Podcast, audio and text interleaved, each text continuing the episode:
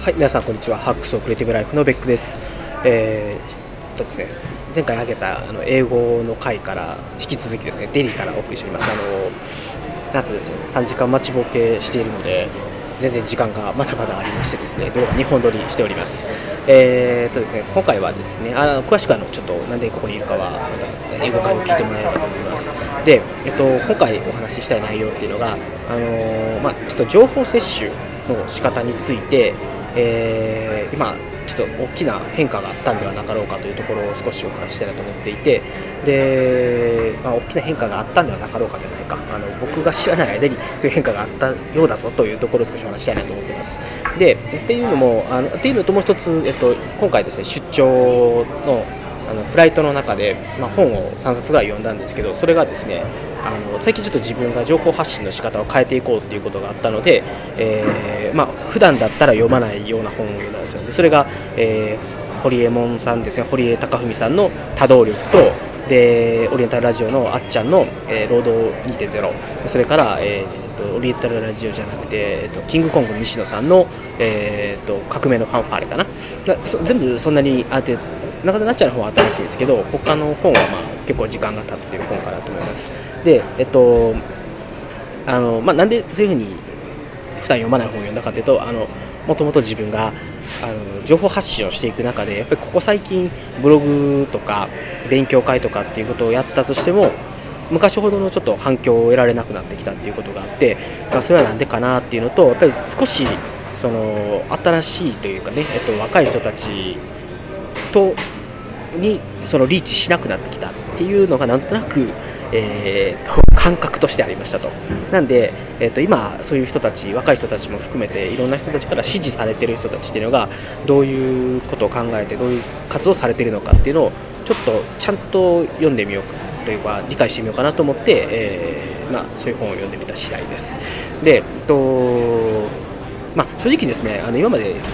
興味なかったんですよ、この本これらの本に。なんでかっていうとあの一つは有名人という枠の人たちの本なので、えーこの人たちが何を言ったとしても再現性がないだろうと思うんですねで僕みたいなライ,、まあ、ライフハッカーっていうのは基本的には再現性のあることをしかあの興味がないって言ったらあれなんですけど再現性がないことって要するに科科学ではないというかねテクニックではないのでやっぱり誰がやってもちゃんと再現ができるっていうことが、えーが好きなんですよ。でなんで有名人本が有名人が何言ったってそれは有名だからできんでしょみたいなことをちょっと決めてかかってたところがあったのでなんかそれはまあ良くないなと。なんで、えっと、まずはちょっと彼らが言ってることとか彼らが考えてることっていうのをちゃんと理解をしてみようと思って読んでみた次第です。であとですねまあやっぱりちょっとこれらの本で思ったのがあの皆さんね結構あの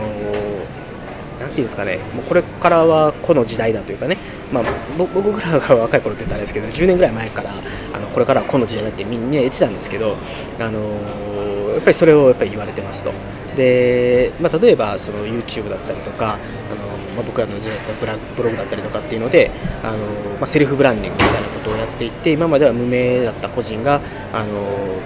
YouTube を使って有名になるみたいなことも、まあ、確かに増えてるので、えっと、なん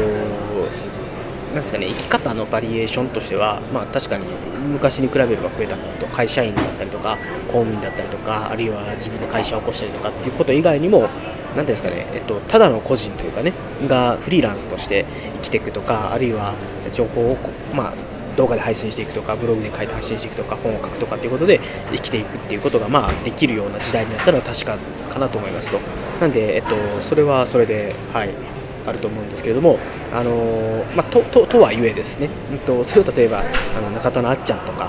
うんと、キングの西野さんに言われたのでそりゃあねあなた方は有名人だからそれはできるかもしれませんがみたいなところが、まあ、正直ね泣きにしもあらず思いながら見てたんですけどでもやっぱりそういう人たちってやっぱりすごいなと思うのはあの別にもう多分なんですけど中田なっちゃんとかって人気者なのでテレビの仕事だけしてたって多分金銭的には困らなかったはずなんですね。でもそういうところを少し絞ったり、まあ、キングコングの西田さんの場合はあの相方のカジサックさんじゃないか 梶原さんがねちょっと一時期あの病んだりとかっていうのもあったところもあるんだけど、えーまあ、それでもあのお笑い芸人一本でとか芸能人として生きていくっていうだけじゃなくてなんかそれ以外にもちょっと面白いこともやってるんででやっぱりすごい思ったのが例えばその西野さんの場合とかだと、まあ、すごいやっぱり研究をされてるなと。で僕とかがやっぱりブログをやってる時にもやっぱりどうやって広告の仕組みとかねそういうのを考えながらどういうふうにプレミアムみたいなものをやっていこうかみたいなのを少し考えながら活動してたんですよ。でまあこういうところはもうどんどん出していって、まあ、それをまとめて本で出すみたいなことをやってたので、えっとまあ、そういうのを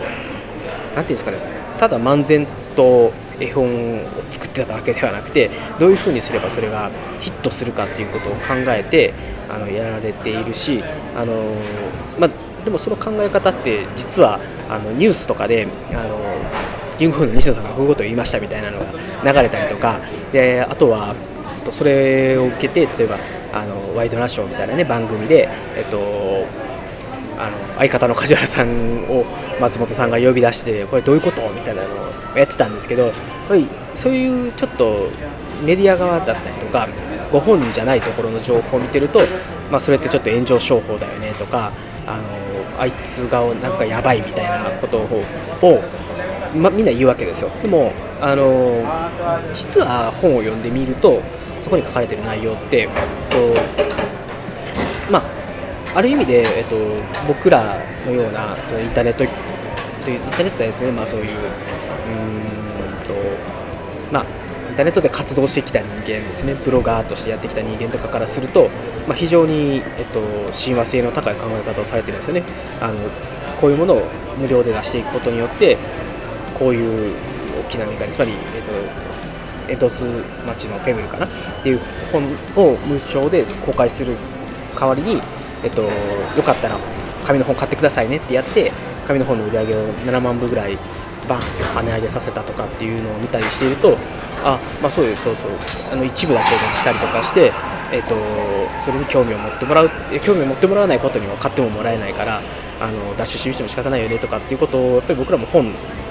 作った時には考えてたのでなんかすごいそういうことを本来なら考えなくっても知名度だけで本来ならやれやったっておかしくない人なんだけどすごいそういうことをちゃんと考えてあの作られてたんだなっていうのを見てなんかただの炎上商法というには随分戦略的だしもうなんなら炎上すること自体を厭わないというかねあの目的のためにはあのそれすらも使っていこうみたいなところが見えたのはなんかねあの今までなんかその思い込みだけでキングコングの西野さんがやられてることって炎上証拠だよねみたいな風に捉えてたのがだいぶ変わったっていう意味でも、まあ、すごい面白かったし、うん、なんか、うん、なんか、ね、ああんなにすごい人でもそこまで考えてやってるんだからあの僕みたいな無名な人間がやっぱ情報発信するんだったらやっぱりちょっとそこは、ね、本当戦略的に考えてとかああいう人たちに、ね、中田なっちゃんもそうですけどあのすごいやっぱり考えていらっしゃるんですよ。でそういう戦略的に情報発信活動とか自分のしなんですか、活動の幅を広げていってる人たちがいるんですね。でその人たちはでもやっぱ知名度っていうのを持ってる上でそれを考えながらやってるのでそれは勝てねえなみたいなところはまあまあ思いながらも。だからまあそうすると自分、まあ、知名度はないしコンテンツ力も全然足らないかもしれないけど、まあ、それでもまあ何かねあの戦略的に考えたりとかあの自分の持ってる持ち味を例えばあの彼らはサラリーマンというかねビジネスの人間ではないのでそういうところは例えば僕の方が多分言えることなんだろうしやっぱりライフハックだったりとかっていうなんですね、ライフハックを伝えたいっていう思いを持って僕はこの活動をやらっているので、えっと、そことはまた違うんですね。彼らのやってることは。だからあの言葉を選ばなければ、えっと、知名度もあるのにちゃんと考えている人が成功すべくして成功してるなっていうところがあってまあ、自分がもしそういうところと戦うんだったらやっぱり自分の持ち味の部分だったりとかだから戦わなくたっていいですよねだって人それぞれ領域が違うのであの僕の領域の中でやっぱりちゃんと戦略を持ってとかでもう一つはあの、うんまあ、例えばそうです、ね、成功してるモデルに習うみたいなのはやった方がいいと思うので、まあ、まあ、そういう意味でもああいう本で良かったなと思いますと。で、えっと、1点だけ思ったのが、えっと、っぱりね、えっとまあ、10年ぐらい前からそうなんですけどやっぱり結構あのうんまあ、これからはこの時代だとか、えー、まあ、なんですかね、えー、えー、っと、終身雇用は終わったとかね、なんかそういうのとか、漫然と人に言われた仕事やるなとか、興味になることをやれとかっていうことは、まあ、確かに、えっと、彼らだけではなくて、そのプロブロガー、彼らとかですね、なっちゃんとか、えっと、キンコング西野さんとかね、あのフリーモンとか、だけが言ってるわけじゃなくて、えっと、結構プロブロガーと呼ばれる人たちが2年ぐらい前からあのブログで食ってくとか、あのなんていうんですかね、うんとまあ、そうですね、えっと簡単に言うと、えっと、サラリーマンという生き方はもう古いですと、時代遅れですと。えーこれからの時代は個人の時代ですと、えっと、1個2個副業をやって当たり前の時代だし、えっと、自分の好きなことをやって生きていこうみたいな感じで、えっとまあ、それプラスやっぱり煽煽ったりとかするね、要すに。あのなんかね、えっと煽る違うな。サラリーマンという生き方を否定をするっていうことがやっぱり見受けられてたんですよ。で僕はそれはそれであのサラリーマンという生き方も全然いいと思ってるし自分もあのやっぱり15年間雇用される側として生きてきたわけですね、今まで。で、えっとまあ、そのおかげで、えっと、いろんな煩わしいことから解放されるんですよ。あの明日食えなくなったらどうしようってことはやっぱりなかったし、えー、まあ、お休みの日もしっかり休ませてもらったりとか家族との時間も取れたりとかっていうのもあるし、まあ、要するに会社という場所でいろいろ学ばせてもらって経験も積ませてもらってお給料ももらってっていうことをやってきたのでその人生自体は別に否定されるべきものではないのかなと思ってるし、まあ、なので、えっと、個人でやってきた人は当然個人でやっていけばいいと思うし、えっとまあ、かといってだから、まあ、サラリーマン一本とかね会社にしがみついて生きるっていうのは確かに違うと思うので、まあ、当然個人としてもやっていける能力があればいいと思うんですけどうんその雇用形態がねあの業務委託のフリーランスなのか会社員としてやっていくのかっていうところはなんか働き方雇用の違いだけであってマインドは別にサラリーマンだったとしても個人として突出するみたいなのはできるはずなんですよね。で自分の好きなことをやって生きていくということはできるはずなのでだからその辺がやっぱり、うんとまあ、特にホリエモンさんの本はねその辺は煽りがちなところはあるかなと思いながらもあの、うん。まあ、あの当然そういうホリエモンさんみたいな生き方をしたい人はそうすればいいと思うし、えー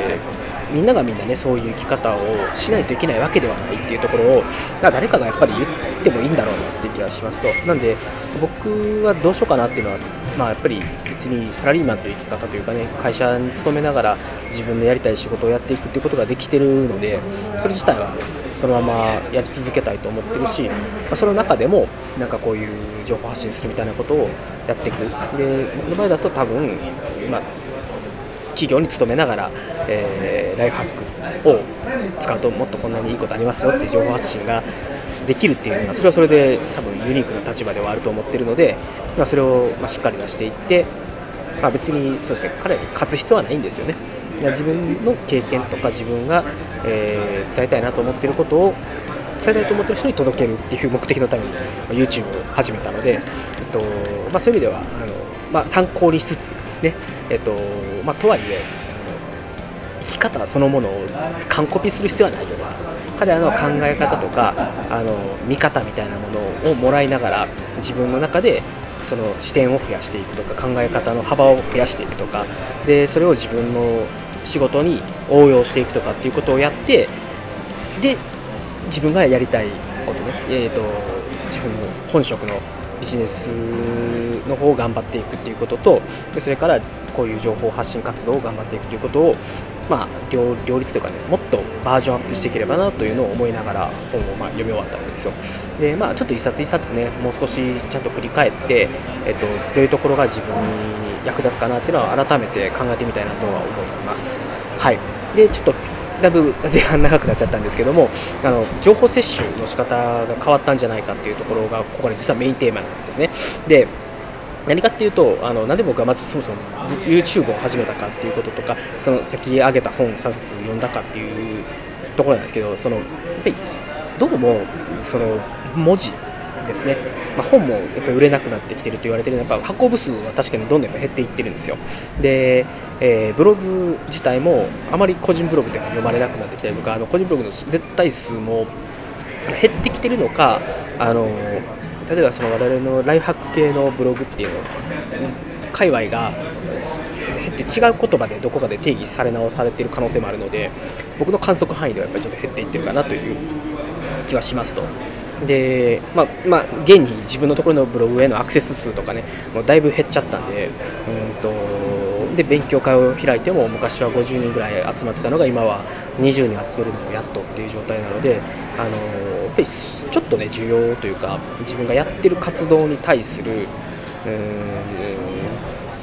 そのやっぱり需要ですよねが減ってきたのかなという気がしますと。じゃあみんなどこ行ったんかなと思って、えー、まあ、最初にちょっとパッと思ったのが、まあ、やっぱり若い人たち YouTube 見てるし Instagram とかで、ね、検索かけたりしてるしそっちかなと思って。で、まあ、最近若い子と割と絡む機会があるので、えーと、どういうの見てんのみたいな話を聞きながらあの、まあ、そういう人たちが見てるなんですかね、えー、と YouTuber とかを教えてもらって見るわけですよ。で最初僕の中で YouTuber って結構何ていうんですかね面白動画を上げる人たちっていう印象だったんですね。あのヒカキンさんとかあのと水溜りボンドさんとか、まあ、なんかあんまり知らなかったんですけどそういうのを見てみてああこういうのを見てるんやとか。要するにどっちかっていうと、えっと、テレビっていうところのエンターテインメントというか、えっと、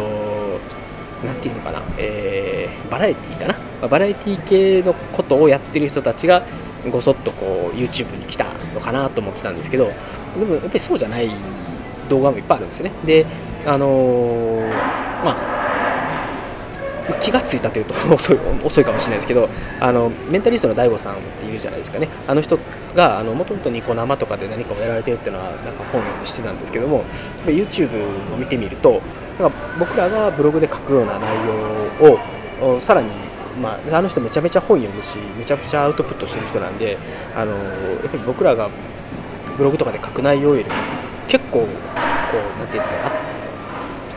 ボリュームが多いといいますかね。あの1回の動画の中で多分4 5 0分喋ってはるんですけどその中にこう文字で書くとすごい量になるであの情報がきっと詰まってるんですよね。であなるほどねと,、うんと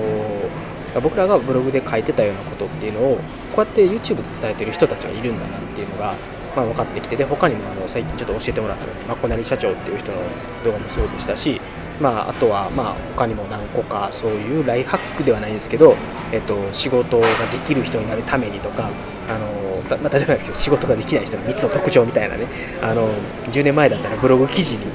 なってたようなものがやっぱ YouTube にいっぱいあるんですよ。ででそういうのを見たときに、えーと、やっぱ動画の特徴としては、まあ、大悟さんは取って出しで出してるんでまた別なんですけどあのそのまこなり社長とかっていうのはできるだけコンパクトにまとめるっていうことと別に無駄がないんですよ。あの全部編集して無駄をカットしてるのとテロップをバンバンバンってつけていくのでやっぱり15分間でそれを見たりした時に、まあ、すごいちゃんと頭にも残ってくるし無駄がないなっていうのを感じさせるあーとかうーとかね僕よくやりがちなんですけどそういうのがないんですよ。であなるほどねと。今時の、えっと、動画から情報摂取してる人たちはあのただただ動画を見てるわけじゃなくて、えー、こういう分かりやすく編集されてかつあの無駄な時間がないものを摂取するっていうことをやってるんだなと、うん、でそういうものに慣れてる人たちがやっぱり来るのであの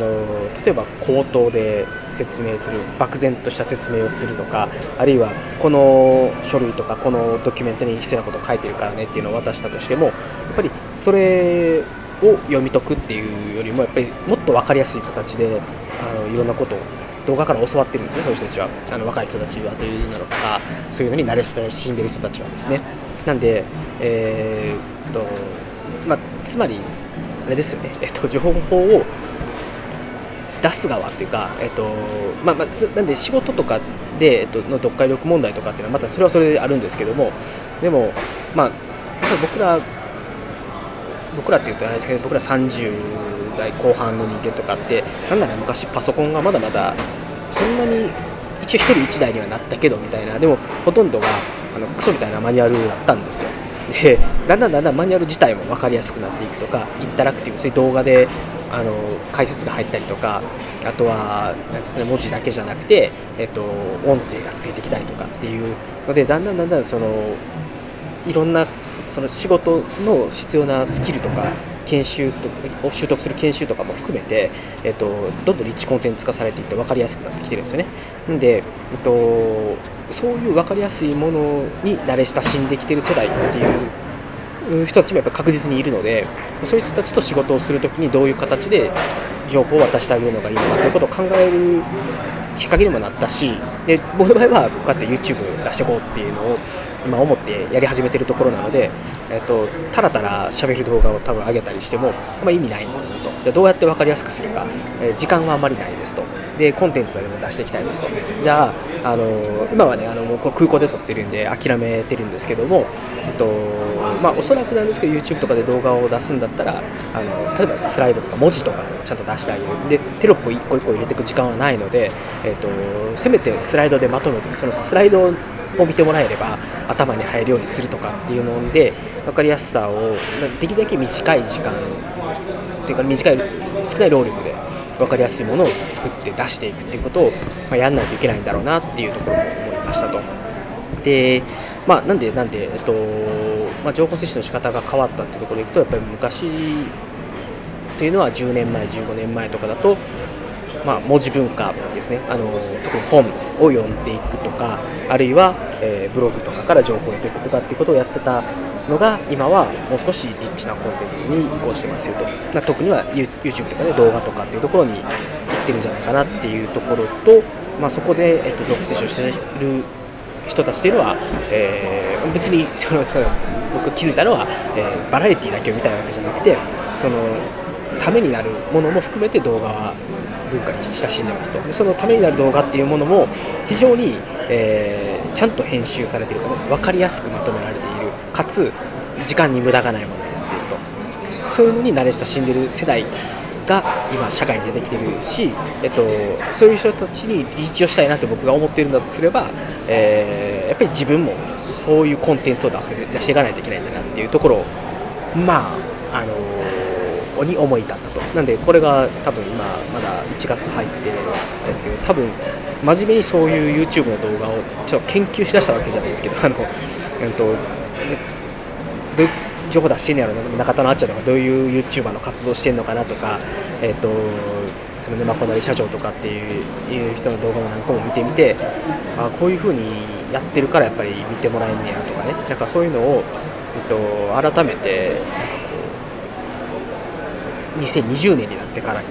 気づいたんですね。でまあなんでブログいい記事を書けば読んでもらえるとかあのバズるタイトルを えとつければあの、まあ、記事が、ね、跳ねるとかね。なんかそういう8年前とかぐらいにどうすればブログが読まれるかみたいなことをやっぱり、えっと、いろんなブロガーがやってたんですけどあの結構ねブログ10万 PV になるまで私がやったことみたいな記事とかあったんですよ当時は。でそういうのがあの全部今多分根底から変わってるんじゃないかっていうのが、えー、このですね多分23週間ぐらいで、えっと、自分がいろいろ見たりとか、まあ、本読んだりとかあとそういう実際ブログじゃないや、えっと、YouTube の動画を見たりとかして感じたことでした。ということで、まああの、まずはちょっとそういうね気づきを得たところであのちゃんと YouTube 動画とかあの無駄のないものを作っていって分かりやすいものを作っていって、えー、できればねあの若い人たちは僕が昔ブログで自分がこういうことを苦労したよとかこういうふうにやったらうまくいったよみたいなことを伝えたいと思ってブログを書いてたけどそれが今ブログという形では伝わらないんであれば動画という形で伝えていけるんだと思った次第でございます。はい、ということで、えっとまあ、最初ねあの、えー、この出張で読んだ本まあ、なんでその、えっと、その本に興味を持ったかというところで、えっとまあ、そもそも今自分がブログにだけじゃなくて、えー、ポッドキャストとか、えー、YouTube とかっていうところに活動を広げていこうということをやっていてでそう思ったきっかけがあのおそらく仮説として、えー、まあ、今の、えー、若い人たちはもう文字文化ではなくて動画文化なんだろうと思ったので動画に行きましたと。動画にちょっと手を出してみましたと。で、えっとまあ、ただ全然どういう戦略でいけばいいか分からなかったんでなんか先行事例として、えっと、その堀山さんとかね、えっと、基本西野さんとか中田のあっちゃんとかっていうのがなんかそういう感じの活動をしてるのでこのこの人たちに学んでみようと思って、まあ、読んでみましたと。で,、まあ、でその人たちは知名度もあるしコンテンツ力もあるしでその上で、えっと、戦略も持ってやってるしね。考え方とかもやっぱりすごいためになる。ためにじゃないな、えっと、やっぱり今まで自分がこうだと思い込んでたところを変えていくような考え方とかもやっぱり提示されているのでそういったものを、えっと、学ぶことができたらよかった、まあ、ただ、えっと、それ彼らの完コピをするっていうのは違うんじゃないかなと思っているので自分が本当にサラリーマンとして働いてることが嫌なんだったらまあ考えた方がいいですけど自分がやってる仕事に僕の場合は結構プライドを持ってやってるので、えーと、自分で好きでやってるのでそういう仕事を大事にしつつあの、まあ、なんですかね、えーとまあ、うん考え方とか、ね、戦略とかっていうのをちょっと、まあ、パクらせてもらおうと。であとはこういう情報発信活動で、えーとまあ、僕のもともとこういう活動をやってるミッションというかね、えーと思いとしてはやっぱり僕はやっぱり若い頃にいろんな苦労というかねやっぱしんどい思いしたのであのでその時にライフハックに出会ってライフハックのおかげでいうの乗り越えてこれたっていうのがあったんでそれを、とまあ、今後まあ、これ今若い人たちだったりとか、まあ、あるいは今仕事で苦労されてる方だったりとかっていうのに、えっと、そういう情報をお届けしたいなと思ってやってるわけですね。でもそういう人たちが実はま文字文化ではなくて動画に行ってるんではなかろうかという仮説を立てて、えっと、YouTube というものを今始めているので、えっと、で YouTube をちょっと研究してみたらあの分かりやすくて、えー、非常にコンパクトにまとまってる動画みたいなのがいっぱいあってでしかもそれはエンタメだけじゃなくて、まあ、そういうためになるけど動画もありましたよみたいなのを見つけたのでああなるほどねとこういうコンテンツを作る努力しなきゃねみたいなことを思いながら、えっと、自分の持ってる、えっと、時間と、えー自分の持ってるスキルで、えー、どこまでそこにアプローチできるかっていうのは考えながら頑張っていきたいなと思った試合ですというのがざっくりしたまとめです。はい、ということで、えー、はい、えー、今回はこれぐらいで終了したいと思います。えっ、とこちらの内容で、えっと YouTube とそれからポッドキャスト両方に流したいと思いますので、えー、ぜひともあの YouTube の方はハックス TV というチャンネルでやってます。で、ポッドキャストの方は、えーベックスハックスレイディオというところでやっておりますので、ぜひですね、そちらの方にも、えー、両方 subscribe していただけると幸いでございます。あの YouTube にしか上がらないコンテンツ、ポッドキャストにしか上がらないコンテンツがあると思うので、両方サブスクライブしていただけると、えー、幸いでございます。でまたですね、あのまあ、YouTube の方は多分コメントをそのまま動画に入れられるんですけど、ポッドキャストの場合、コメントを入れるっていうのが難しいと思うので、ぜひ、えっと、Twitter の方にね、ハッシュタグ、ハックスアンダーバーレイディオっていうハッシュタグ用意しておりますので、そちらにコメントいただければなと思います。まあ、ちょっと YouTube の方もしかしたらハックス TV っていうやつ作った方がいいのかなと思いながらも、まあ、今はあの動画にコメントつけてもらえればいいかなと思っております。ご意見、ご感想、ご要望、リクエスト、お悩み相談、何でもいただければ幸いでございます。えー、ということで、えー、と今回はこれぐらいで終了したいと思います。それでは皆様、えー、ちょっと聞きづらかったと思うんですけれども、えー、最後までお聴きいただきましてありがとうございました。それでは皆様、さようなら。